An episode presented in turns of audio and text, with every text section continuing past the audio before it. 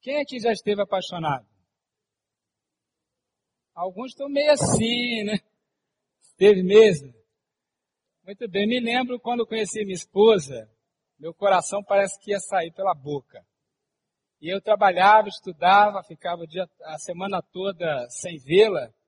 Conseguia falar com ela de vez em quando, porque naquela época não tinha internet e nem celular. Eu sei que para alguns um mundo sem internet, sem celular, parece um mundo pré-histórico, né? Mas um tempo, há pouco tempo atrás, não tinha internet, não tinha celular e nós nos víamos pouco, só nos finais de semana. Eu trabalhava, estudava e quando chegava final de semana eu corria para casa dela e eu dormia pouco durante a semana, estava morto de sono, cansado, mas eu ficava lá ou na igreja e não tinha fome, não tinha sede, não tinha cansaço, e tudo era bom, tudo era possível, ela também não tinha nenhum defeito, e eu estava apaixonado. Graças a Deus ainda estou. E as pessoas apaixonadas fazem loucuras. E sabe de uma coisa interessante? Deus é uma pessoa. Deus também ficou apaixonado. E Deus também fez uma loucura. Que foi que Deus fez por causa da sua paixão? A Bíblia diz que Deus amou o mundo de uma maneira tão intensa que ele deu o seu único filho em meu lugar, em seu lugar. Só uma pessoa apaixonada pode fazer uma coisa assim: dar o próprio filho. Deus fez isso. Ele fez isso porque ele está loucamente, loucamente apaixonado por você. Eu sei que essa linguagem para alguns é um pouco estranha, né? Deus apaixonado, loucamente apaixonado. Mas essa é uma linguagem bem bíblica. Se você olhar a Bíblia com cuidado, você vai ver em vários momentos que Deus compara o seu relacionamento conosco ao relacionamento de um casamento. E ele está apaixonado por nós. E ele ficou tão apaixonado que resolveu morar, habitar entre nós. E a Bíblia diz, em Filipenses, que a nossa atitude deve ser a mesma de Jesus Cristo, que, embora sendo Deus, não considerou ser igual a Deus, que era algo a que ele devia pegar-se, mas esvaziou-se a si mesmo, vindo a ser servo, tornando-se semelhante aos homens, e sendo encontrado em forma humana, humilhou-se a si mesmo e foi obediente até a morte e morte de cruz. Ele quis tanto ficar conosco que ele deixou sua glória e começou a habitar entre nós. Eu confesso que eu não consigo entender essa questão. Eu não consigo entender como que Deus, o Criador do universo, se tornou homem. Aceito pela fé, mas é algo tão profundo, tão espantoso, que eu aceito apenas pela fé. Você sabia que a luz do sol leva oito minutos para chegar aqui, em média? E que a estrela que você vê, a mais próxima de nós, leva quatro anos e meio a luz dela para chegar lá de Alfa Centauri para cá? Quatro anos e meio. A luz e é apenas a estrela mais próxima. Existem bilhões, trilhões, quintilhões de estrelas. E esse Deus que criou isso tudo, ele resolveu ficar entre nós. Isso é possível quando alguém está muito, muito, muito apaixonado. E o livro de Isaías 53 vai dizer que ele foi desprezado, ele foi afrontado, ele foi ferido e continuou nos amando. Continuou conosco. E ele nos ama.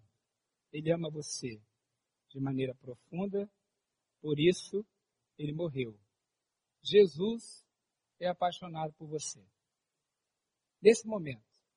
Ele sabe todas as bobeiras que você já fez, todas as coisas erradas que você já fez, e as que você vai fazer, e ainda assim ele continua amando, apaixonado. Às vezes as pessoas apaixonadas, elas perdem a paixão quando começam a descobrir os defeitos das outras pessoas, né? Você ama alguém apaixonadamente até descobrir como que ele acorda, né? Com que cara que ele acorda, não é? Até descobrir que ele tem um defeito. É muito fácil apaixonar-se por alguém que sempre está arrumado, produzido. Mas aí a pessoa acorda com mau hálito. Cabelo desganhado. Não é? E você percebe que ela tem defeitos. Aí, se não tomar cuidado, a paixão vai diminuindo. Mas Deus conhece quem eu sou. Sabe das minhas feiuras. E ainda assim, ele é apaixonado por mim. Por causa da paixão por você, Jesus venceu todas as tentações e viveu uma vida sem pecado. Ele superou a decepção causada pela traição e pelo abandono dos seus melhores amigos. Você já foi traído por um grande amigo? Jesus foi. Os seus melhores amigos o abandonaram na hora mais necessária. Ele enfrentou o tempo todo oposição e inimigos que queriam tirar a vida dele. Mas ele não desistiu e continuou por causa da sua paixão. Ele tinha uma determinação inabalável de amar. É sobre isso que nós vamos falar um pouco mais. Esse é o foco da nossa palavra hoje. Uma determinação inabalável. Uma determinação profunda. O vídeo está pronto aí para nós passarmos? Joia. Nós vamos ver um vídeo sobre a tentação de Jesus, que ilustra bem o quanto ele persistiu por causa da paixão que ele tem por nós. Depois nós vamos conversar um pouco mais sobre isso. Essa história é bem conhecida, está nos evangelhos. Em Mateus capítulo 4, você pode ler de 1 a 11 toda a história. E ela revela bem, retrata bem o que Jesus passou em todos esses anos que esteve conosco, o quanto ele suportou tentações, provações, privações, por causa da paixão que ele tem por nós. E nós vamos aprender algumas coisas sobre essa paixão e o, como nós podemos nos aproximar de Deus a partir dela. Através da paixão de Jesus, em primeiro lugar, você pode anotar aí no seu esboço, vença a orfandade espiritual. No batismo de Jesus, ele está lá na água, o Espírito Santo desce em forma de pomba, e Deus o Pai declara: Este é o meu filho amado, em quem eu tenho prazer. E a primeira coisa que o diabo fala na tentação é: se você realmente é o filho de Deus, então o que estava em jogo aí não era apenas a fome de Jesus. Ele estava com muita fome. Mas era também a sua identidade. Ele era ou não era amado do Pai. E queridos, o que aconteceu com Jesus acontece com cada um de nós hoje. O tempo todo o diabo procura colocar em sua mente que ele não ama você e que você não é filho ou não merece ser filho ou filha. E que você não tem direito a essa filiação. O tempo todo o diabo diz assim: olha, você não merece. Ou então, você pensa, se Deus realmente fosse pai, eu não estaria doente. Se Deus realmente fosse pai, eu não perderia a pessoa querida que morreu. Se Deus realmente fosse pai, não haveria pessoas na rua se drogando. Se Deus realmente fosse pai, uma criança não nasceria cega. Você já pensou isso? Acredito que cada um de nós já pensou. Porque o tempo todo nós estamos enfrentando esses problemas e o diabo está dizendo: você não é filho ou não merece ser filho, ou Deus não tem um coração de pai.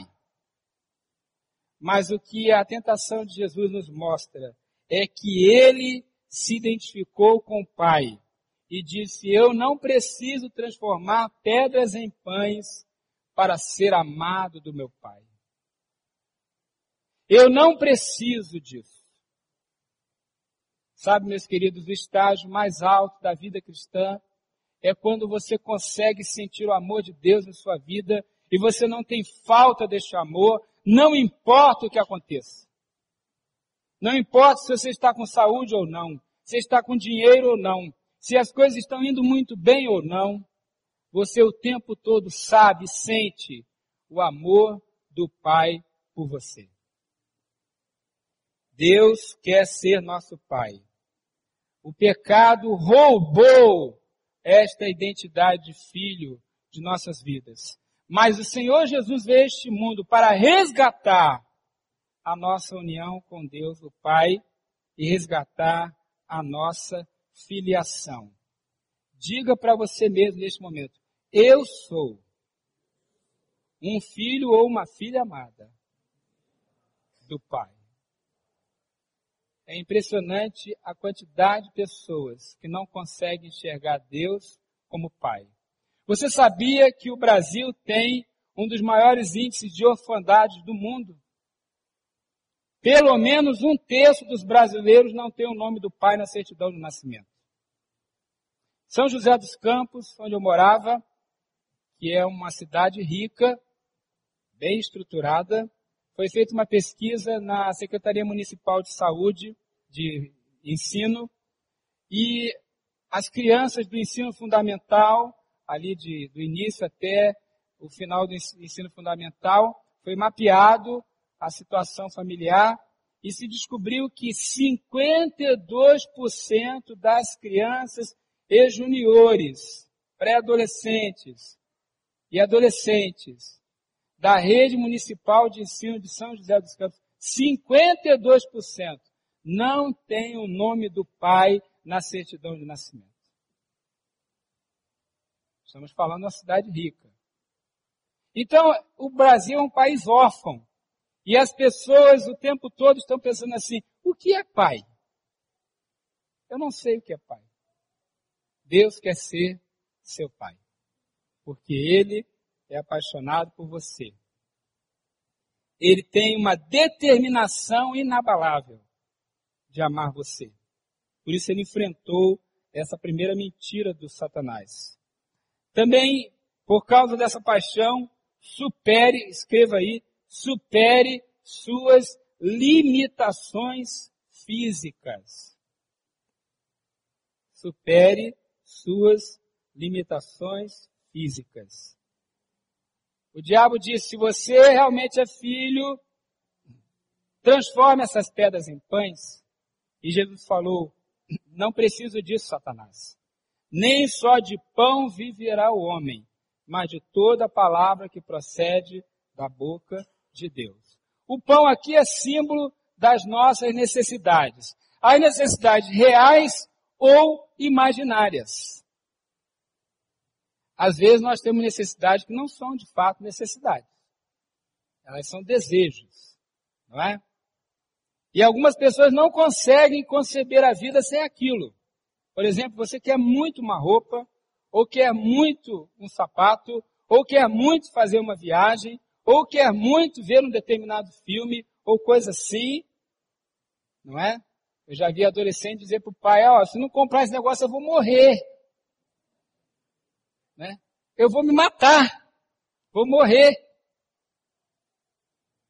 O que Jesus estava falando era que nós não dependemos das nossas coisas, das necessidades físicas, das limitações físicas para sermos felizes.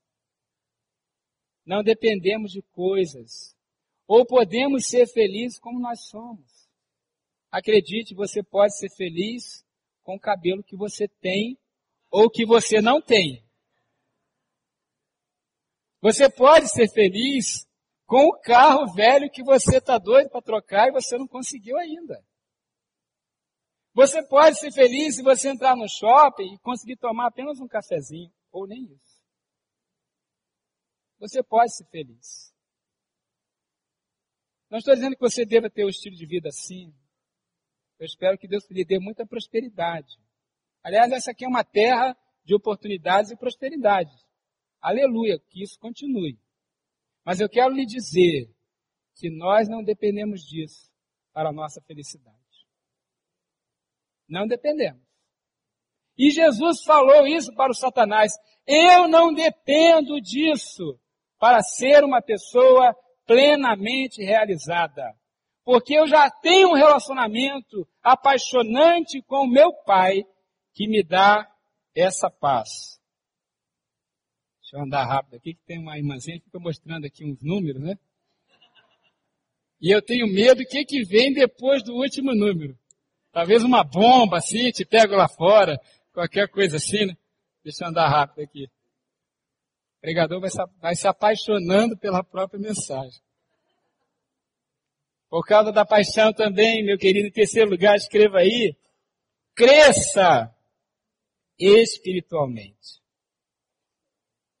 Nós fomos colocados neste mundo por Deus com objetivos claros. Ele quer nos usar, mas para sermos usados por Deus, precisamos amadurecer. E para termos um relacionamento com Deus apaixonante, precisamos amadurecer. E aí a Bíblia vai falar que o diabo levou Jesus à cidade santa, até Jerusalém, e colocou no lugar mais alto do templo, lugar bem alto, e disse, ah, se jogue daqui, porque está dito que Deus vai mandar seus anjos para você não se machucar. E aí o Senhor Jesus falou, você viu no vídeo, para não colocar Deus à prova.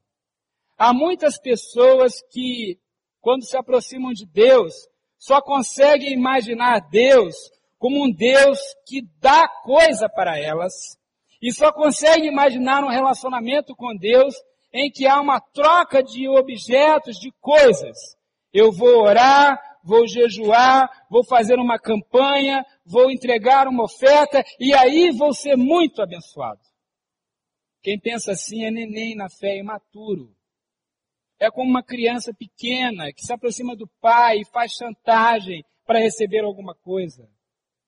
O relacionamento com Deus é um relacionamento maduro. É um relacionamento de gente adulta, que sabe quem é, sabe quem é Deus, ou pelo menos um pouco, e tem um relacionamento maduro com Deus. Essa relação apaixonante não é uma relação inconsequente, é uma relação madura. A paixão de Deus não é a paixão humana, que é sem juízo. A paixão de Deus, na verdade, é um amor profundo, maduro. Então, o diabo vai tentar colocar você numa situação de dizer assim para Deus: Deus, o senhor realmente é apaixonado por mim? Então me dê aquele carro novo. Me dê aquela joia. Me faça passar naquele concurso. Cresça.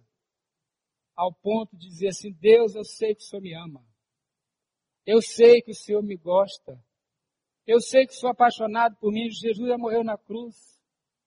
E eu estou maduro o suficiente para entender isso e viver feliz e satisfeito com quem o Senhor é. Não estou convidando ninguém aqui a uma atitude de comodismo, tá, gente? Mas eu quero dizer que você não tem necessidade de mais nada para ser feliz, apenas da presença de Jesus. Você entendeu?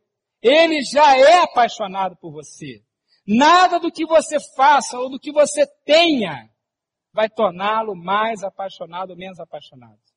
Eu estava aconselhando um rapaz, empresário lá em São José dos Campos, em Jacareí, e esse moço muito talentoso, prosperando, mas ele trabalhava 16, 18 horas por dia e a família dele já estava indo pelo ralo e eu disse para ele, rapaz, você tem que mudar o seu padrão de vida.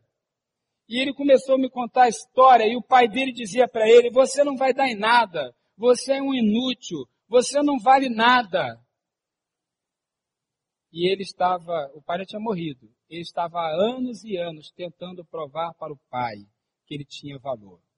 E ele trabalhava 18 horas por dia para que o pai soubesse que ele tem valor.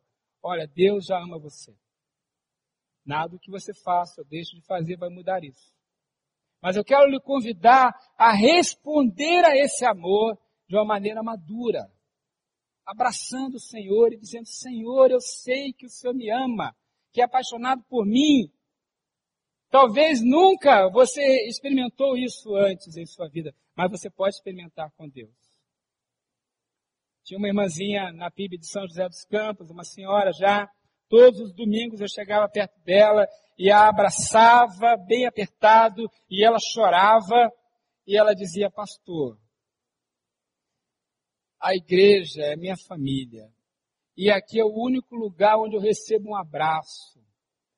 Em casa meu marido me maltrata, meus filhos me maltratam, mas somente aqui eu encontro esse aconchego.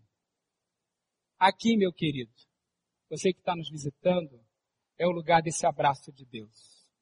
Ele pode te abraçar lá fora, ele abraça também, mas aqui você está descobrindo isso. O abraço de Deus, o carinho de Deus, a paixão de Deus por você. E olha também, por causa da paixão, escreva aí no seu esboço, resista ao diabo. Resista. Resista ao diabo. Diabo existe, pastor? Existe. Ele é uma pessoa, não é uma influência, não é uma energia, o diabo é uma pessoa. Não é todo poderoso, mas tem bastante força e poder. E ele é enganador. E ele, assim como Jesus, ele está dizendo mentiras para você nesse momento. E o diabo disse para ele: Olha, Jesus, se você me adorar, tudo que você quer eu farei. Inclusive você poderá fazer boas coisas para esse mundo, se você me adorar.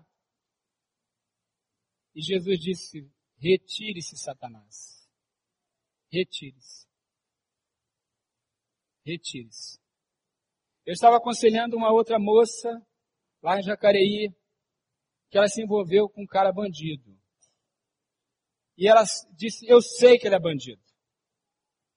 Eu sei que ele não presta. Aliás, eu e mais outro pastor tivemos que botar ele para fora da igreja. Sem vergonha. Ainda bem que outro pastor grandão assim. Eu falei, Cláudio, vamos conversar com esse cara, mas você vem comigo. Né? É, o cara grandão, se ele não fosse assim, o sujeito ia pular em mim. E eu falei para ele, vai embora dessa igreja, que aqui não é lugar para você. Sujeito sem vergonha. E essa moça, sabendo que o cara não presta, ainda assim, ele tinha batido nela. Ainda assim, depois de algum tempo, voltou para ele. Mas se você conhecer a história de vida dela, você vai entender um pouco. Pessoa extremamente carente. E tão carente que estava disposta a ouvir as mentiras. Não aceite outra coisa a não ser o amor de Deus. Não aceite nenhuma mentira na sua vida. Resista ao diabo. Não se curve às facilidades e oportunidades. Não se curve a, aos seus alvos pessoais, ao dinheiro, ao poder. Não se curve, não se venda. Resista, porque a paixão de Deus por você é mais importante. O amor de Deus por você é mais importante. Coloque Deus como sendo a sua vida. Coloque Jesus como aquele parceiro de todos os momentos da vida. Coloque ele na sua família, na sua carreira, na sua empresa, nas suas emoções, no seu ministério, no seu tempo, nos seus talentos, no seu tesouro. Coloque Deus. Ele quer tanto fazer isso. Deixa eu fazer uma pergunta aqui. Quem aqui é pai ou mãe? Levante a mão, por favor. Muitos. Eu tenho um filho só. Gabriel, tem 22 anos. Alguns aqui têm vários filhos, ou um filho só como eu. Eu pergunto para você, por que é que você quis filhos? Filho dá trabalho, dá despesa e às vezes, convenhamos, aborrece. Não é? Mas nós queremos tantos filhos. Tem gente que gasta milhões para ter filho. Por quê? Porque somos a imagem e semelhança de Deus. O mesmo sentimento que Deus tem de ter filhos colocou dentro de nós. Eu não quero dinheiro do meu filho, Eu não quero presente do meu filho, mas eu preciso tanto do abraço dele, do carinho dele, da amizade dele. É isso que Deus quer. Deus não precisa de mim. Deus não depende de mim, Ele é autossuficiente.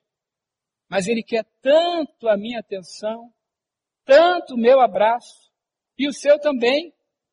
Não é espantoso isso? Eu acho isso fantástico. Que Deus, autossuficiente, queira a minha amizade, a sua amizade. Ele quer a minha atenção. Aliás, essa é uma das razões da oração. Deus quer a nossa atenção, quer o nosso, a nossa presença, a nossa companhia. Ele é apaixonado. Pessoas apaixonadas são assim mesmo. Ele quer você. Deus quer encontrar com você. Quer seu abraço, seu beijo, seu carinho. Ele não precisa disso, mas ele quer. Há alguns teólogos malucos que dizem até que Deus precisa. Acho muito radical falar isso. Talvez eu poderia dizer, Deus quer precisar. Ele decidiu precisar. Ele quer a nossa companhia. Ele quer a sua companhia. Ele é apaixonado. Ele é perdidamente apaixonado. Ele morreu na cruz por isso. E ele manteve uma determinação inabalável de ter esse encontro conosco. Venceu a morte, venceu a dor, venceu a decepção, venceu as barreiras todas e permaneceu fiel e inabalável até a cruz. E Deus está de braços abertos, o Senhor Jesus está de braços abertos, como uma pessoa apaixonada, esperando que você venha e o abrace. Não acredite em nenhuma outra coisa. Não acredite que Deus não ama. Não acredite que alguma coisa ou alguma pessoa é mais importante do que Deus em sua vida.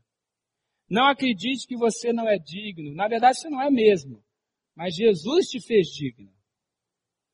Não por você próprio, mas por Jesus você é digno. Se tornou digno. Pelo sangue de Jesus. Não acredite em nenhuma mentira, mas acredite que Deus ama você. Neste momento, o diabo está tentando colocar em sua mente mentiras, que os teólogos chamam de fortalezas da mente, coisas que aprisionam que impedem você de enxergar a graça de Deus. Talvez até você já frequente a igreja há vários anos, mas você ainda não conseguiu ver Deus como seu verdadeiro Pai. Como alguém que o ama profundamente, apaixonadamente.